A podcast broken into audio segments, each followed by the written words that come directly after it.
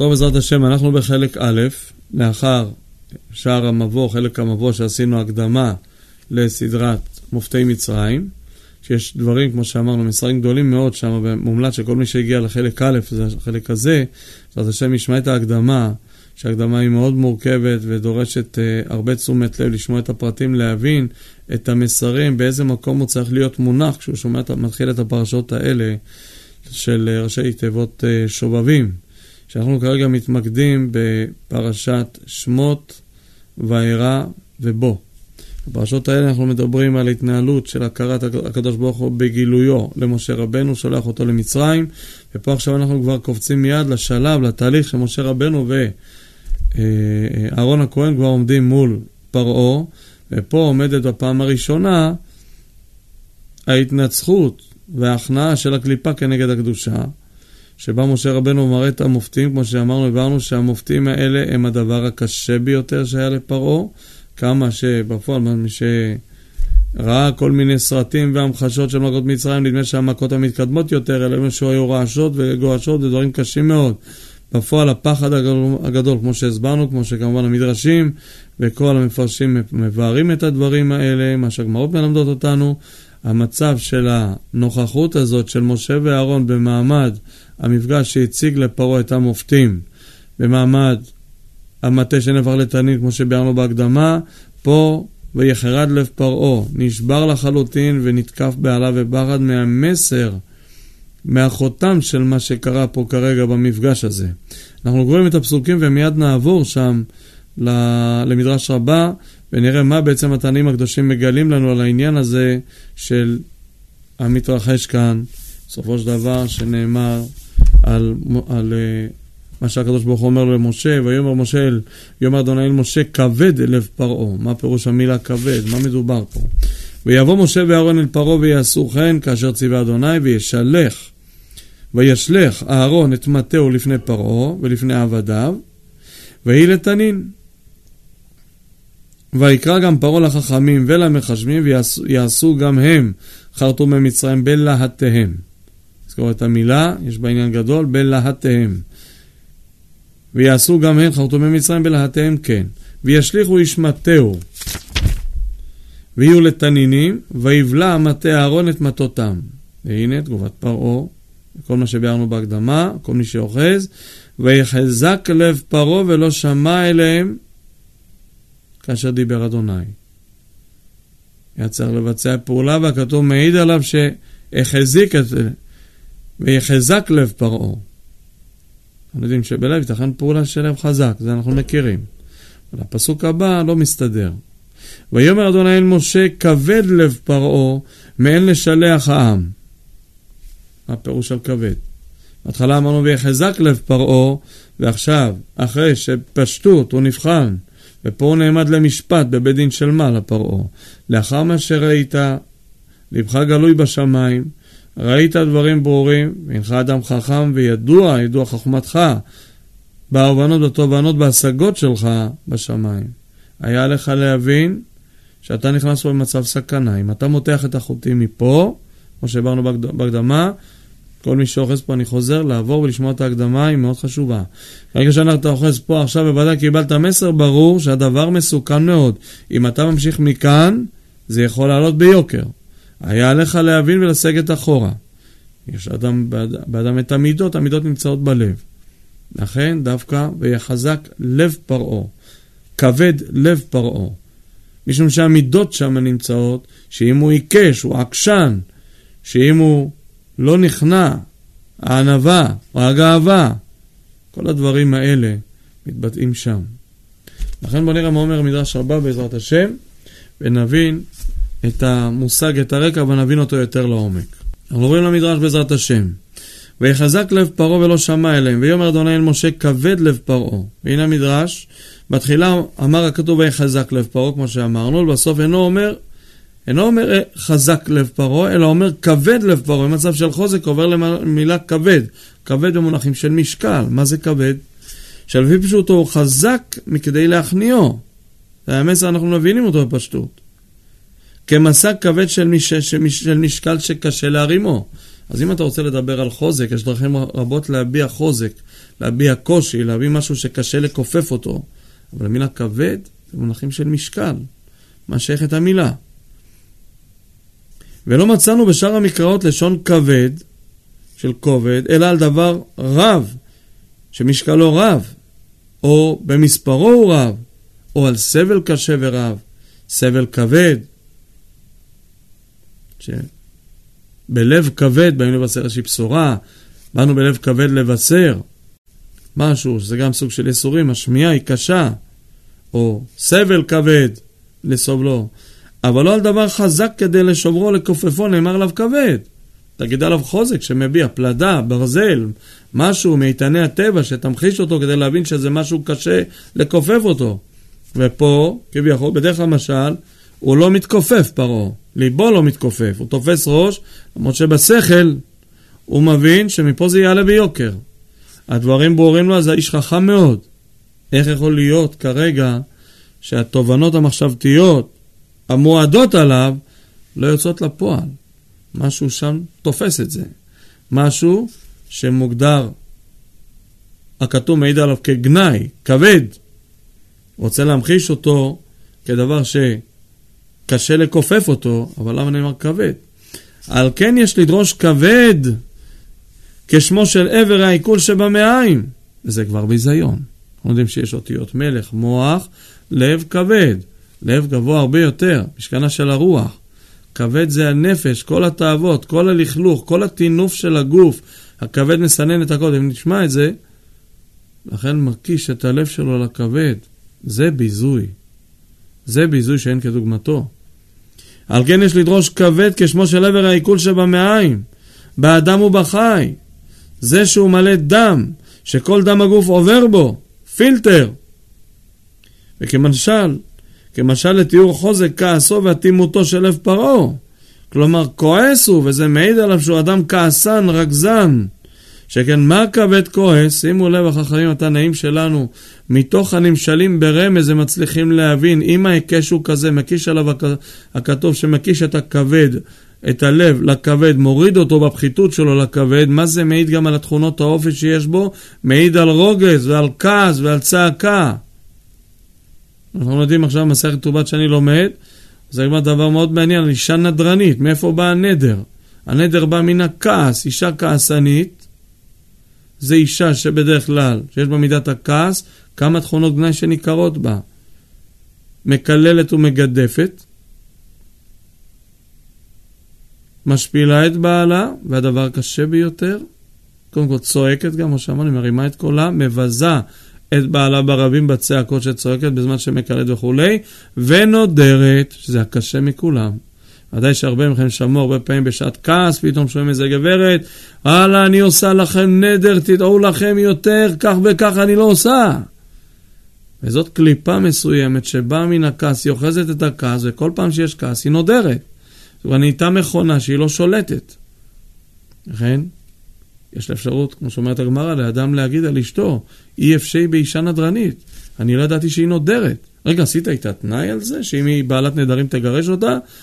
גמרא מבארת במהלך הסוגיות שם שבעצם אפשר, שזה דבר שמונח בראשו, בדעתו של האדם, שבוודאי שהוא לא רוצה אישה נדרנית. למרות שיש לו את האפשרות לבטל את נדריה ביום שומעו.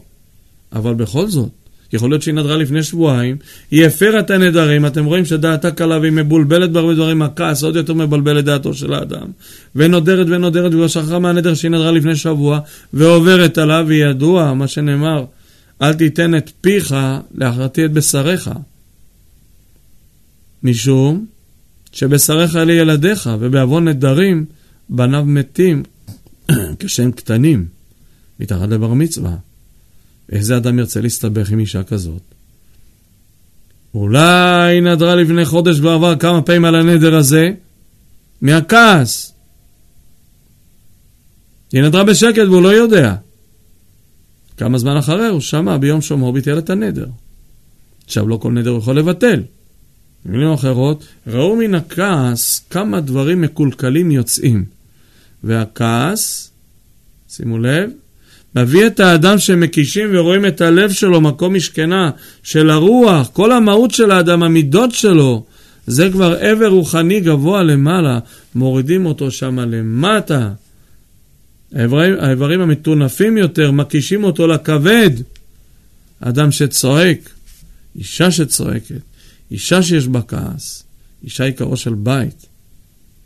ברגע שהיא כעסנית, תבינו מה מבחיר האדם, מבחירי איבריו, המלך ששולט על כל איבריו, על כל הרצונות שלו, כולו מלא זוהמה רוחנית, שכעס, שתראו בין הדברים מה הוא מביא ומה הוא גורם.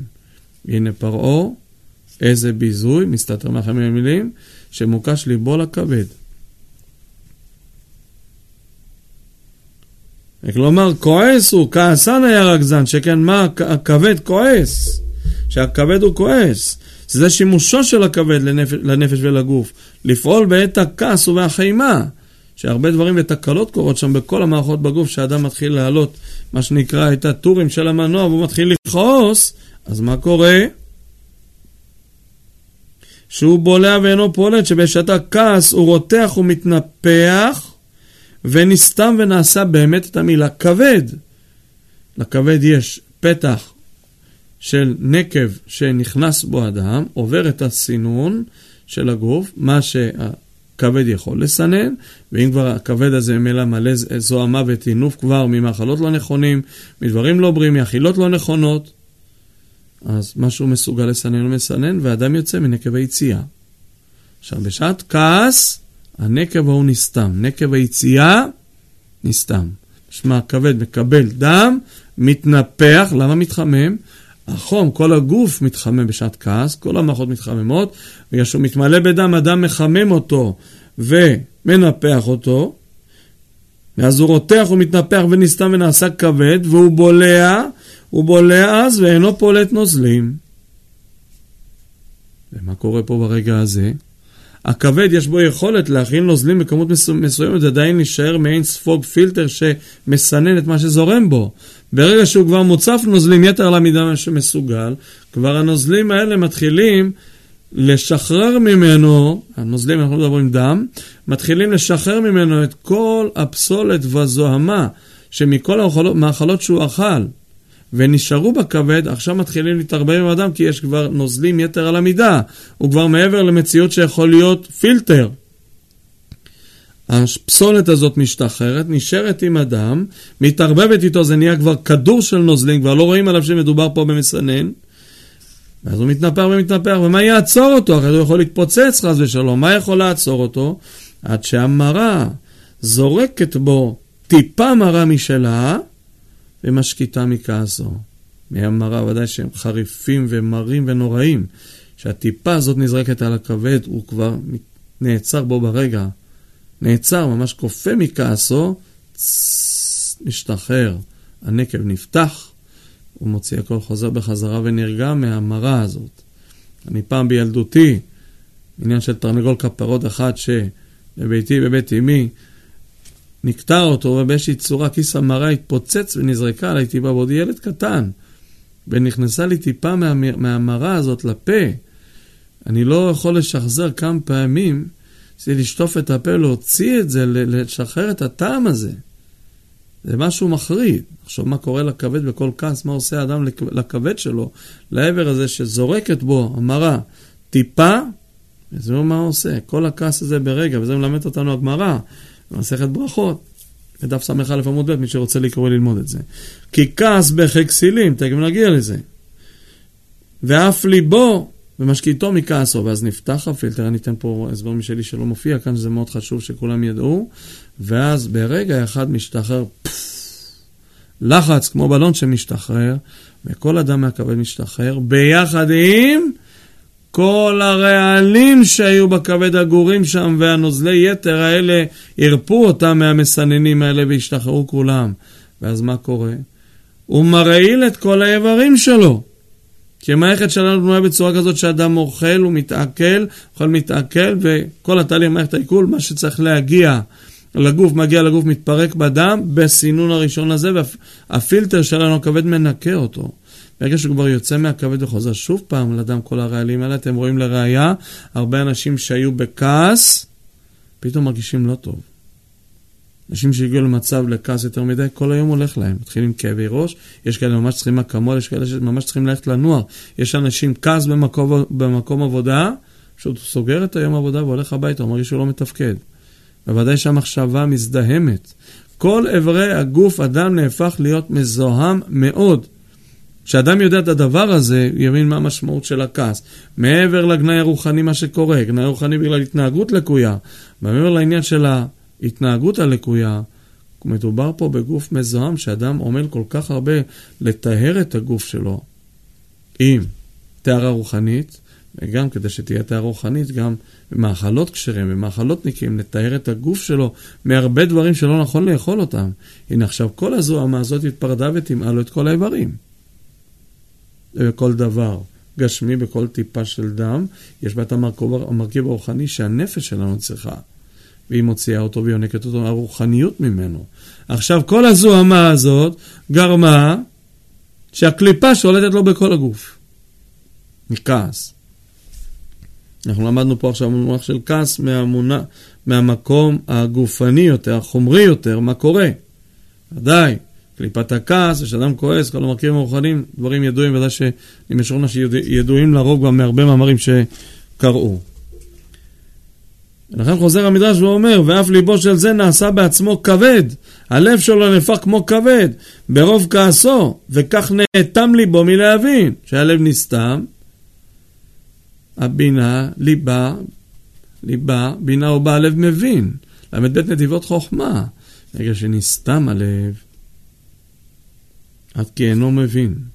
כי כסיל, וזה מדמויות המפתח של שלמה המלך, עליו השלום, בספר משנה יש לו כמה דמויות, דמויות מפתח, ששחקניות ראשיות בכל הספר. הכסיל, הלץ וכולי, ואנחנו פה משתמשים חכמינו, התנאים הקדושים בכסיל פה כשימוש, כמשל, הכסיל הוא אינו מבין, כסיל הוא. מי שאינו מבין מתוך כעס, שכן דרך הכסיל הוא לכעוס ולא להבין. כועס בלי שהוא מצליח להגיע להשגה. עוד מעבר לעניין של ההבנה, שהוא לא, הוא כועס בגלל שאינו מבין את משמעות הדברים מה קורה.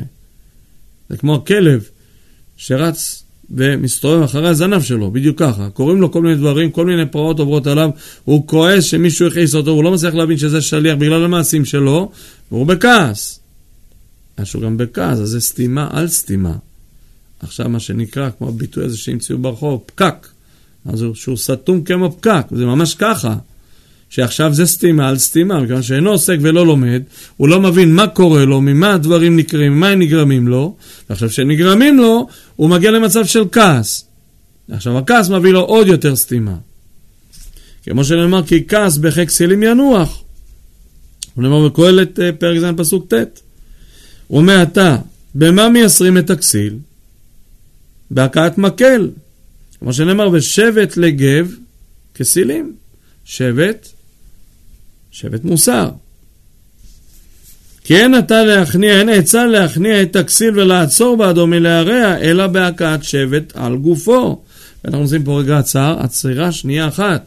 לגבי העניין של הביאור, אתם רואים הרבה אנשים שכל אחד שחזר בתשובה רואה כל מיני דמויות קרובות אליו, אם זה חברים שהוא ב... היה איתם בקשר טוב, או אנשי משפחה, כאלה או אחרים, רחוקים או קרובים. הוא רואה כולם, הרבה אנשים עושים הרבה עבירות, לא מצליחים, מקבלים סימנים, שהוא רואה לפעמים את הסימון, שותף לסימנים שהם מקבלים, הוא רואה שכל אחד מקבל סימנים אחרים, או כל אחד מקבל אה, מסרים אחרים. ויש כאלה שהם בנויים בטבע שלהם, ככה הם באו לעולם. הוא בנוי מורכבות של כסיל. וזו תהיה משימה גדולה ושכר גדול מאוד עבורו שהוא יצא מזה. על ידי לימוד תורה הוא יצא מן הכסילות הזאת, אבל כרגע הוא בנוי כסיל. כסיל אי אפשר לדבר איתו, הוא כועס מכל דבר וכל רגע. הדרך להרגיע אותו בדיוק כמו הכבד. משהו מגיע למצב כבר שהוא עבר את רף הכעס, כבר שהכבד ממש נפוח, זורקת עליו המרה טיפה, הוא נצרב ומיד נרגע. אותו דבר הכסיל. באים על הקדוש ברוך הוא מתנהל איתו בדרך אחרת, הוא מפיל עליו יסורים של כאבים. לפעמים יכול להיות סוג של כסיל שזה יבוא סוג של כאב הלב, זה שובר אותו.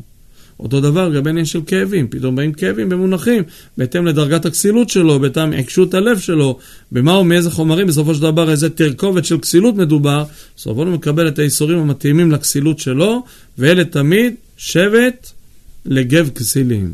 הוא מקבל כאב, מקבל כאבים, מסורים חזקים, ממוקדים, לשבור לו את הכסילות. ועד שהוא יוצא מזה, תכף הוא מיד בא עוד אחד. ועד שהוא יוצא, עד שרואים, הקדוש ברוך הוא עוקב אחרי ליבו, האם הוא יוצא מהכסילות הזאת או לא. אם לא, עוד אחד ועוד אחד, עד שבסוף נשבר.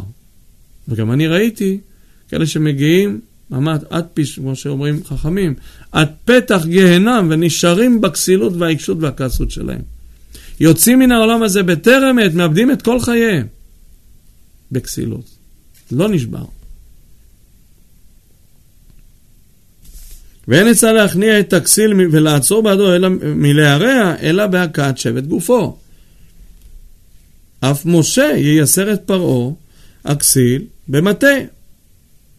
בו הטיל עליו את אימתו. במעמד כמו שאמרנו. שנאמר, והתה והמטה אשר נהפך לנחש תיקח בידיך, למפגש הזה עם פרעה. ועם חכמיו, מכשפיו, חרטומיו, במעמד הזה תיקח את המטה. המטה הזה יכה אותו. כמו שאמרנו בהקדמה, אני חוזר רק בקצרנות, שהמכה הזאת הייתה ממש מכה של שבט מוסר על גבו של כסיל, זה בדיוק מה שפרעה ראה את זה.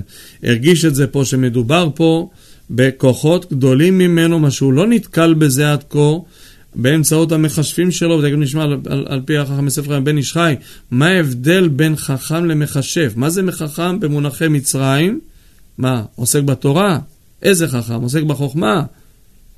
אלא בוודאי, דרך רמז אני רק אומר לכם שבמצרים חכם זה מי שיודע לפתור את הבעיה הנדרשת, על ידי שדים, או על ידי מלאכי חבלה, או בכישופים.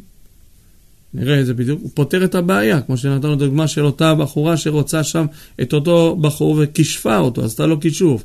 אלא הפתרונות להשיג מה שרוצה. אתה רוצה להשיג את הבעיה, אתה רוצה לפתור איזה בעיה, יש איזשהו משהו, ועכשיו פה נראה שיש דרגות. יש חרטום זוטר, שהוא לא מספיק בדרגה, שהוא יכול לעשות כישוף שלימדו אותו מה לומר, איך לעשות, איך ללחוש, איך להשביע, למי לפנות, איזה מילים לומר, לאיזה שם של אישות מסוימת לפנות אליה שתסייע לו, ויכול להיות שתסייע לו וזה יעבוד. אבל לבטל את הכישוף, להחזיר אותו בחזרה, זה כבר מסובך הרבה יותר. מסתבר ששם בקליפה לא נעתרים לכל אחד לעשות לו ככה ולהחזיר בחזרה. פה צריך מישהו כבר בדרגה שכבר מקובל לאותן אישיות למעלה בקליפה לסייע לו, לעזור לו, כי זה כבר בקשה הרבה יותר גדולה. אנחנו רואים את זה שהרבה אנשים לומדים ועוסקים בתורה, יודעים, לומדים, באמת, כל דבר שתשאל אותו הוא ידע, ידע לענות לך. אבל בסופו של דבר כל התורה הזאת, מאיפה היא, מה היא, לאיפה, מה היא הצמיחה? אתם רואים שיש אנשים, להבדיל אלף הבדלות, שעוסקים בתורה, ועולים ומטפסים. עד שהוא מגיע לדרגה שיהודי שנקלע לצרה מבקש ממנו, תעזור לי. ובא אותו אדם, אותו חכם, יושב מולו, והוא הפך להיות כלי באמצעות התורה שלו, באמצעות נקיות הלב שלו, באמצעות, באמצעות תיקון המידות שלו. הוא הגיע לכלי ראוי שהקדוש ברוך הוא משפיע דרכו הערות חוכמה שהוא מצליח להבין את אותו יהודי שעומד מולו, לא מן מה שהכתובים מלמדים. לא רק מה שמופיע בספרים, על דבר כזה זה אמור לאפיין ככה, זה אמור לאפיין ככה, זה תיקון עבור זה, זה תיקון עבור זה. את כל זה בוודאי שהוא יודע כמו שהרבה אחרים שלומדים יודעים. אבל הוא כבר מקבל, ולא מדובר פה על דרגה של נביא, או לא מדובר פה על דרגה של רוח הקודש, אלא פועל בו בקדושה, הקדוש ברוך הוא משפיע בו. להבין ולהרגיש, ונותן לו, בתור התחלה בלב, לא ממש בגלוי, נותן לו תחושות מה לעשות כדי לסייע לאדם הזה. איך לפתור את זה? משמע שהלימודים שלו, מישהו, זה בעצם, אני מדבר בכללות, השורש שלו, לאיפה הוא שייך, אפשר דרכו, הוא כלי שדרכו, אם הוא יגיע לדרגה מסוימת דרכו, יהיה אפשר להשפיע הרבה דברים, יהיה אפשר לעזור לבריות דרכו. או אפילו רק שהוא לוקח לימוד תורה ומכוון אותו לרפואת או להצלחת או למשהו, והלימוד הזה עושה השפעות. הלימוד שלו ממש עוזר. אז איך יכול להיות ההוא שכבר גם סיים את הש"ס כבר כמה פעמים עם, עם מפרשים, ובאמת בקיא על כל שאלה וכל קושייה שתגיש, הוא ידע להבין אותו, כל דוגמה שתיתן, הוא ידע לדבר עליו ממש. אז למה זה לא עבד? רואים את הדברים האלה בעולמות הרוחניים. גם בקליפה, מסתבר שגם שם יש מישהו שלמרות שהוא למד בספרים ויודע הכל, קיבל מרבותיו, אבל הוא יוכל לעשות כישוף של משהו, אם יעתרו לו, ואם כן, ישתפו איתו פעולה אותם גורמים, יעזרו לו לעשות את הכישוף הזה. להחזיר אותו זה כבר סיפור אחר, זה דרגה הרבה יותר גבוהה. נקרא לזה דרגה, זה כבר הם לא יעתרו לכל אחד. מסתבר אם נקרא את הדברים חכם יוסף חיים.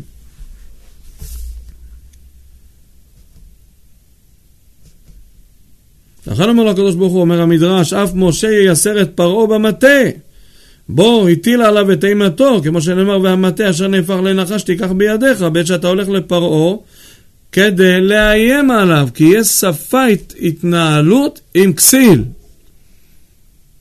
כמו שהחכם יודע לדבר עם כל אדם, אדם שהוא כבר בקיא, חכם שכבר הוא יודע, הוא מזהה את השורש של אותו אדם, הוא מדבר איתו על פי איך שמדברים עם אדם מהשורש הזה. ככה הוא מדבר איתו, בדיוק מה ש... כי רק ככה הוא יבין, אין אחרת. אם אתה באמת רוצה לעזור לו, האדם הזה, השורש הזה, זה רק לדבר בתקיפות ו- ו- וקצר. אז זה משל לכסיל. הנה משה הראה לו, הנה ראית את המטה הזה. דבר אחר אומר המדרש שמה, כבד לב פרעה, תיבת כבד, תדרוש אותה מלשון כבוד. כלומר שהוא מתגאה בליבו, הוא מתגדל, הוא מגדל את כבודו לכבד את עצמו, שלא להיכנע לשם. עוד הפעם, מידה מגונה שיש בלב, שובר את המחשבה. בתובנה הוא ראה והוא הבין מה שהוא הבין. מפה, אם אני עכשיו יוצא ראש, אם הוא עם מטה אחד לקח ושבר פה, מה שנקרא, שבר את כולנו, בכוונה שבר במונחי ניצוח, ניצח אותנו רק במשל, בדרך תנין. כי אם הקדוש ברוך הוא היה משאיר את המטה של אהרון כתנין, אז אפשר להתלות את זה כדרך הטבע. יכול להיות שתנינים נלחמים זה בזה, יכול להיות שתנין זה ינצח את זה, יש מקום אולי לדעת, ודאי שאדם חריף יגיד אין דבר, זה מסרים ברורים. אם התנין שלו נהפך, התנין שלו בלם, משמע שמדובר בו מסרים ברורים, הוא יותר חזק. המקור שלו יותר חזק. אבל פה דווקא הפך אותו, הוריד אותו למטה, והמטה בלע דברים חיים וגם לא השמין, כמו שהמדרשים אומרים, לא, לא גדל. הם נבלעו בתוכו, בתוך מטה, תנינים, כמה שקל כל תנין כזה שהיה שם. ונשאר מטה. לכן זה דבר שאי אפשר לתפוס אותו בהיגיון. אם אתן לכם למשל בדוגמה, אם המטה של אהרון היה משהו כמו איזשהו חפץ כמו זה, ובא עכשיו אהרון ומתקרב לפרעה עם המטה, תבינו באיזה בהלה הוא נברא, בורח מהמטה הזה שהוא לא ייבלע בו, כי עכשיו הוא ראה בעיניים דבר שהוא מעל הטבע, אפשר להיבלע בתוך מטה כזה. הוא היה בו, נבהל מפחד שהוא לא ייכנס בתוך חפץ דומם וייבלע שם וייתקע שם. והוא יודע שיש כישובים שאי אפשר להפיר אותם, אי אפשר להסיר אותם. מניין לו שירחמו עליו החרטומים שלו אם הוא ייבלע בתוך המטה הזה עכשיו, שהם ידעו לעשות כישובים ולהוציא אותו אם חפצים בכלל. או שיגידו מצוין שיישאר שמה. אז אנחנו צריכים להבין את העניין של הגאווה שהוא מתגדל, אבל איזה פחד בשכל יש לו, בידיעה איזה פחד יש לו במחשבה, כמה הסכנה היא גדולה, והפחד שבלב הוא דוחק אותו. משום שהוא מתגאה בליבו, מתגדל, מגדל את כבודו לכבד את עצמו, שלא להיכנע להשם. שכן אתה מוצא שהקדוש ברוך הוא נפרע ממנו בעוון התכבדות זו מידה כנגד מידה. אמר לו הקדוש ברוך הוא לפרעה, רשע, בלשון שהכבדת את עצמך, בוא בלשון אני מתכבד עליך להכניע, להכניעך לפניי, כמו שנאמר שמה ביציאת מצרים, בפרק י"ד. שאמר הקדוש ברוך הוא למשה בעת קריעת ים סוף וידעו מצרים כי אני אדוני בכבדי, בכבדי בפרעה, ברכבו ובפרשיו להטביעם בים. וכן מיד בא הקדוש ברוך הוא להשפיל את פרעה ולהכניעו ולהטיל עליו אימה במטה. כמו שנאמר, תכף נראה את זה. והנה המטה הזה איזה פחד עומד לנגד עיניו שהוא רק רואה את המטה הזה אחוז בידו של, של אהרון, זה לא נתפס. אף אחד לא נתן את דעתו לשים לב לפרטים האלה, אבל מהמצב הזה, פחד ורעידה לא מציאותית מעולם של כשפים, זה העולם שלך, זה מה שאתה חי, בוא ראה לאיפה הבאתי אותך עכשיו ברגע.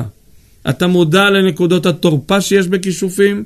יש כישופים שאי אפשר לזה מסובך, לא מצליחים להתיר אותם? ומי אמר לך שבכל רגע על ידי שתלך אישה? כי אתה טוען עכשיו שאני, שמשה ואהרון הם מהקליפה.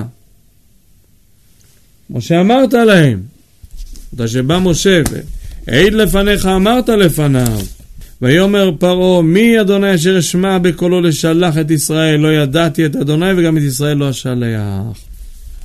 זה גאווה. איך אתה לא פוחד ממי שאתה לא יודע מי הוא? באמת שהוא לא ידע, שבחינת הבא הוא ידע את השם, שם אלוקים, את שם אדנות הוא ידע והכיר, אבל בבחינה הזאת הוא לא ידע כי נגלתה. למשה בא הקדוש ברוך הוא ונגלה למשה בבחינה עליונה כזאת של השם המפורש, מידת הרחמים שמסוגלת לעשות ועושה דברים הרבה מעל הטבע. והנה פה במעמד המטה, הוא ראה את זה במפורש. השכל אומר לעצור פה, ללכת אחורה, לא להסתבך. הלב, שהוא מעוקם ומקולקל, מסבך את העניינים. הנה אומר לו שם הקדוש ברוך הוא למשה רבנו, לך אל פרעה בבוקר והנה יוצא המימה. והנה יוצא המימה, וניצבת לקראתו על שפת היאור. כי לא היה פרעה יוצא מפתח ביתו, אלא המימה בבוקר.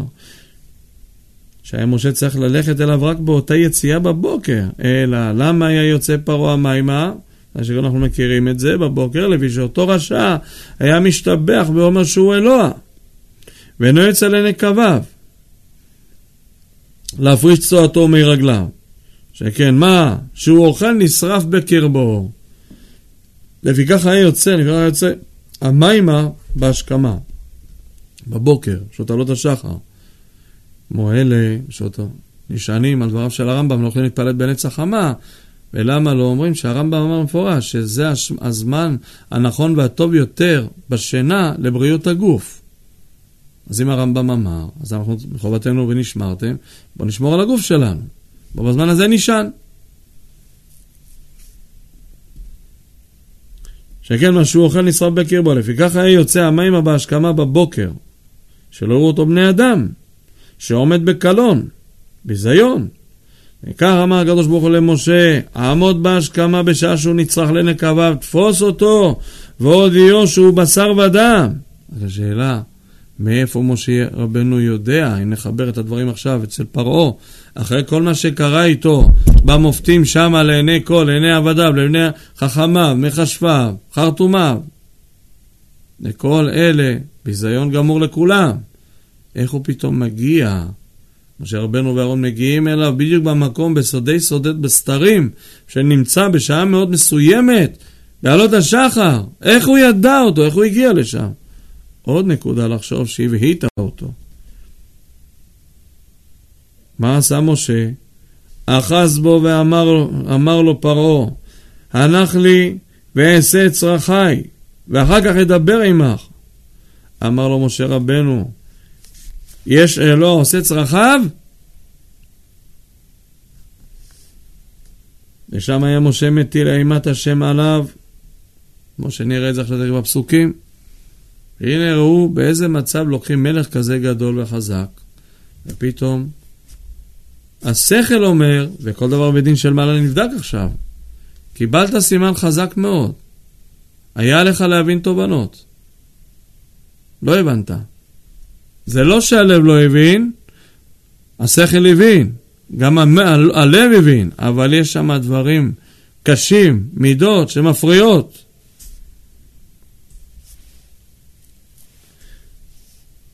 והמטה אשר בידיך, והמטה אשר נהפך לנחש תיקח בידיך. שבו באותו מעמד לא עשה משה שום, שום אות או מכה במטהו, אלא דיבר בפיו, בלי התראה בלבד. עכשיו אנחנו מגיעים פה לעניין של מכת הדם. והוא צריך משה להחזיק את מטהו בידו כדי שיתיירא ממנו. המטה ביד, הוא כבר פוחד יותר, מ, הוא פוחד ממשה, מהמטה יותר ממשה, מה שראה בעיניו, וזה דברים עמוקים. כשאדם רואה בעין דבר, גם שיש לו תובנות שהוא הבין אותן בידיעה, אבל דבר שהוא ראה בעין, מה יותר חזק? אתם רואים פה שההתראה הזאת, שהוא ראה דברים עמוקים, נלמד אותם בעזרת השם בהמשך הדברים, אם ירצה השם בלי נדר, אם נגיע לזה, דברים עמוקים מדבריו של הרמב"ם, בהלכות יסודי התורה, דברים גדולים מאוד. להגיד על העניין הזה, איפה יש סימן יותר חזק, איפה בן אדם מפנים יותר. אנחנו רואים פה שאנשים מקבלים מצבים, וזה בדור המופלא הזה, שפתאום מתגלים להם דברים רוחניים שמזעזעים אותם. סימנים, בוודאי שהיו לפני. כשבונים בניין מתחילים אותו מלמטה ועולים ומטפסים. אבל הוא כבר הגיע לדרגה שכבר פתחו לו את העיניים. הוא מתחיל לראות דברים מזעזעים, ששוברים לו את המציאות. ואם לא זה שהקדוש ברוך הוא ייתן לו כוח בלב, אם הוא אדם חשוב לקדוש ברוך הוא, הוא ייתן לו כוח בלב, כי אחרת הוא לא יעמוד בזה. משם בקלות אפשר ליפול. אם לא הקדוש ברוך הוא יחזק את ליבו, יחזק אותו, אבל לא מלשון עיקשות, אלא ייתן לו כוח. ייתן לו לא מורח הלב, אלא עוז וגבורה, ייתן לו, יטעין אותו בעוז וגבורה בלב, כמו לב של מלכים, הוא... אם לא זה, הוא לא יצלח את זה. אבל עכשיו שהוא רואה דברים, כבר יותר אפשר לדבר איתו. ויש כסילים, אני חוזר למה שאמרנו שמה, שחוטפים יסורים, יסורים, בכאבים, לא רואים. אין לו זכות להגיע למצב הזה, לא נותנים לו לראות. עד יום מותו הוא לא יראה כלום. אבל הוא מקבל יסורים ומסרים, יסורים ומסרים ללב, יסורים ומסרים. הוא מזה צריך לקום, זאת הדרגה. בן אדם אחר נותנים לו כמה ייסורים. לא עובד, פותחים לו את הווילון. עכשיו, כבר הוא בן אדם אחר. לכן נוצר משה רבנו להחזיק את המטה בידו כדי שיתיירא ממנו.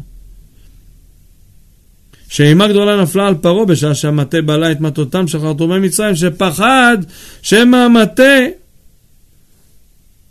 יבלע אותו, אותו ואת כיסאו. לא נתפס. אני מודה ומתוודה, כל פעם שהייתי קורא את הפרשה, במונחי קצת להבין מפה, להבין משם, ולא העמקתי בכתובים כמו שפה, לא העליתי על דעתי על איזה רמות של פחד הגיע משה רבנו, הגיע חס ושלום, הגיע פרעה מהפחד של המטה. הוא פחד ממנו יותר, ומה ההבדלים ביניהם? המסרים הוא מקבל, השכל אומר לו, תיקח, מה שנקרא בלשון ביטוי, תיקח אחורה, מהר. קודם כל תיקח אחורה, אחר כך תחשוב מה אתה עושה. לך אל פרעה בבוקר, והנה יוצא המימה וניצבת לקראתו על שפת היאור והמטה אשר נהפך לנחש, תיקח בידיך. ואמרת עליו אדוני, אדוני אלוהי עבריים, שלחני אליך לאמור, שלח את עמי ויעבדוני במדבר. והנה לא שמעת עד כה. אדוני אלוהי עברים שלחני אליך.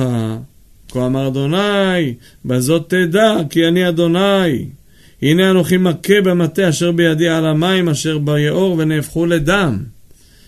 אומר המדרש שמה ואמר לו בזאת תדע, לא שבמכה הזאת בלבד ידע, ידע, ידע גבורת השם, אלא שבהתראה שהוא מתרה בו מראש במכה זו, או בעוד כמה מכות, בהם ידע גבורת, גבורת השם. זאת אומרת, ההתראה הזאתי, זאת התראה שמפה אנחנו כבר עולים מרף של סימנים ומסרים, מה הסימנים בלב, מה הסימנים שראית בעיניים, מסרים ותובנות שהיה לך להבין אותם. לכן פה, בזאת תדע. כה אמר אדוני, בזאת תדע, כי אני אדוני, הנה אנוכי מכה במטה, אלא מפה אנחנו עולים דרגה. זה ממש ככה. מגיע סימן גדול לאדם, שהוא יודע מפה, הנהגת השמיים עולה איתו דרגה. מפה זה כבר לא יהיה בלבלים שהוא קיבל סימנים, עקיצות, קצת בפרנסה, קצת פה. מפה הוא כבר הולך לחטוף מחירים כבדים. לכן פה ההתראה הזאת, לגבי כל רצף המכות, התראה אחת. בזאת תדע, כי אני אדוני. בזאת אתה תדע את זה. היה לך, משמע היה לך לדעת. מספיק היה לך להבין ממה שראית עד כה, עכשיו תדע. עכשיו תדע במונחים יותר קשים. בזאת תדע כי אני אדוני. הנה אנוכי מכה במטה אשר בידי על המים, אשר ביום ונהפכו לדם. אמרת אליו אלוהי עבריים, כה אמר אדוני בזאת תדע, הדא הוא דכתיב, הן אל יסגיב בכוחו, מי כמוהו מורה. הוא אומר שבנוח שבעולם, בשר ודם, שהוא מבקש להביא רעה על שונאו פתאום, הוא מביא עליו פתאום, הוא מביא עליו את מכתו, עד שלא ירגיש שונאו בו. שלא יבקש לו דרך להימלט ולהתגונן, או להתקיף. זה ממש בפועל מה שאתם רואים, שאדם רוצה לנקום במישהו, רוצה לבוא להחזיר לו, להשיב לו כגמולו, לעשות לו איזשהו משהו, הוא יעשה את זה בסתר, בלט, בשקט.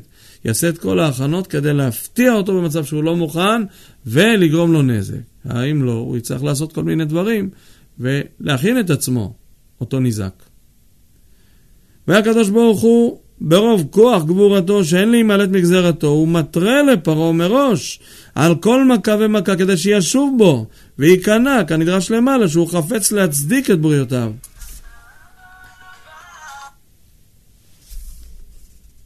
שהוא חפץ להצדיק את בריאותיו, ואינו חפץ לחייב כל בריאה.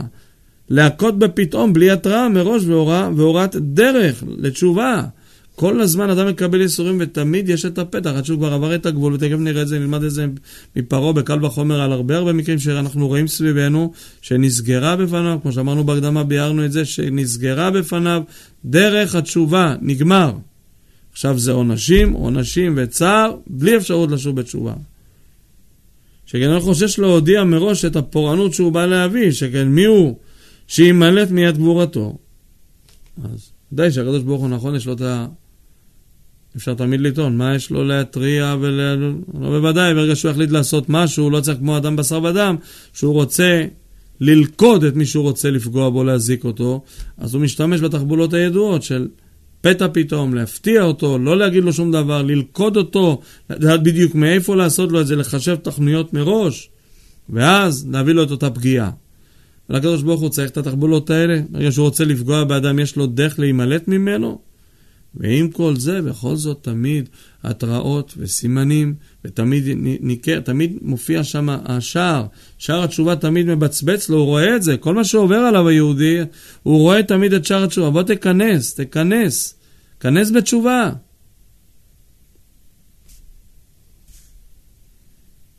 וזהו, אין אל יסגיב בכוחו, מי כמוהו מורה. הפסוק באיוב. מפני שהוא היחיד אשר בכוחו להפליא פלאות בגבורה. לכן מי כמוהו, שהוא מורה לרשעים דרך לעשות תשובה.